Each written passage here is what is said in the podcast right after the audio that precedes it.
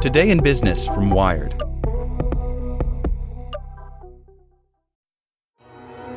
With supply chains becoming more complex, you need to stay on top of the latest logistics developments. So, if you work with logistics, you need the Beyond the Box podcast from Maersk. It's the easy way to keep up to date with everything from digital disruption in logistics to the need for supply chain resilience in today's market. Find out more and keep ahead of the game with the Beyond the Box podcast on logistics insights at maersk.com/insights. Welcome to the spoken edition of Wired. Spotify's Apple complaint cuts to a core antitrust issue by Issie Lapowsky. A wave of antitrust interest is washing over Europe and much of the United States, and Spotify is riding its crest. The Swedish audio streaming giant lodged a complaint against Apple with the European Commission on Wednesday, accusing the company of abusing its position as owner of the App Store to stifle competition.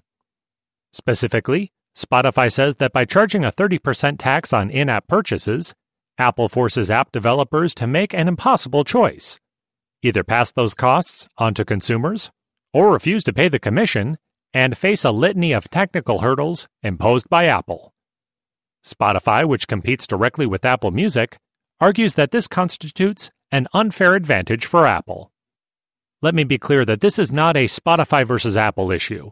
Spotify CEO Daniel Ek wrote in a blog post. We want the same fair rules for companies young and old, large and small.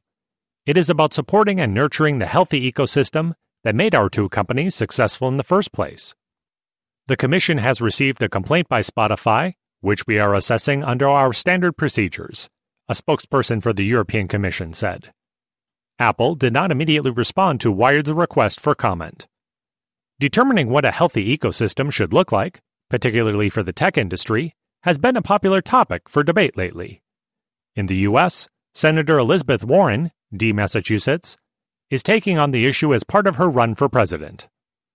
In a much discussed policy proposal released last week, Warren said she wants to prohibit tech companies like Facebook, Google, and Amazon from being participants on the platforms they own.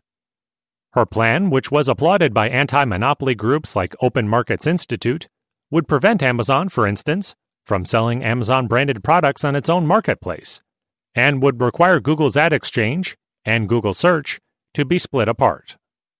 Over the weekend, at South by Southwest, Warren explained that such a plan would also mean breaking up Apple and the App Store. Either they run the platform or they play in the store. They don't get to do both at the same time, she said. That suggestion elicited swift criticism, including from Stratechery's Ben Thompson. Is Senator Warren seriously proposing that smartphone be sold with no apps at all? Was Apple breaking the law when they shipped the first iPhone with only first party apps? Thompson wrote. At what point did delivering an acceptable consumer experience out of the box cross the line into abusing a dominant position? This argument may make sense in theory, but it makes zero sense in reality. Spotify's complaint takes a different approach. Rather than arguing that Apple shouldn't own the App Store, Ek is seeking changes to Apple's conduct on the App Store.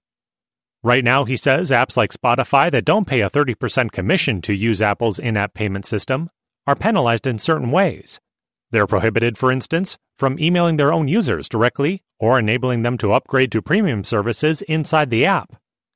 Ek isn't suggesting anything as radical as Apple giving up the App Store entirely.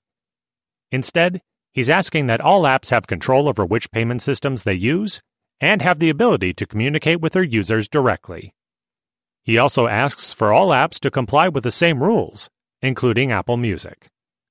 Ek's brand of antitrust argument may be more appealing to U.S. regulators at the Federal Trade Commission and the Department of Justice, who are wary of overly disruptive action, says Martin Gaynor, professor of economics at Carnegie Mellon University and former director of the FTC's Bureau of Economics. There's a set of very, very strong policy recommendations Senator Warren has put out Many of them, particularly breakups, I would describe as last resorts, Gaynor says. Never use a sledgehammer when a pocket knife will do. Ek also points out specific ways that Apple's behavior could result in increased prices for consumers. If Spotify were to pay Apple's commission, he says, it would force us to artificially inflate the price of our premium membership well above the price of Apple Music. That's important because antitrust law in the United States places a major emphasis on how competition affects consumer pricing. Tech trade groups have used this consumer welfare standard to criticize Warren's proposal. Breaking up large internet companies just because they are large won't help consumers. Rob Atkinson, president of the Information Technology and Innovation Foundation, said in a statement last week. It will hurt them by reducing convenience, reducing quality of service and innovation, and in some cases, leading to the introduction of priced services. Apple has faced antitrust enforcement action in the past over its impact on market costs. In 2012, the Department of Justice accused Apple of conspiring with publishers to raise the prices on their e-books and withhold books from Amazon's Kindle platform, which had imposed a $9.99 flat rate on e-books. Apple fought the charges, but ended up paying $450 million in fines after losing in the Supreme Court. Ek argues that Apple is, once again, using its market position to drive up costs by effectively requiring app developers to push Apple's fees onto consumers. And by preventing Spotify from communicating directly with users, Ek says, Apple is blocking his company from broadcasting discounts. Ek isn't the only one making this argument. Last fall, the Supreme Court heard arguments in a case called Apple versus Pepper, in which plaintiffs are seeking antitrust damages from Apple for what they say are unfair app prices caused by Apple's policies. That Spotify would bring this complaint to the European Commission makes sense, and not just because Spotify is based in Europe. Antitrust regulators there, led by Margrethe Vestager, have been far more aggressive in cracking down on anti competitive practices in recent years. In 2017, Vestager's office slapped Google with a $2.7 billion fine after finding that the search platform unfairly directed consumers to its own shopping platform over the competition. And yet, not even Vestager has thrown her support behind Warren's plan to unilaterally break these companies up. To break up a company, to break up private property would be very far reaching, and you would need to have a very strong case that it would produce better results for consumers in the marketplace than what you could do with more mainstream tools, Vestager said at South by Southwest last weekend. Despite the comparatively light touch approach Spotify is suggesting, and the growing conversation in the United States about antitrust action.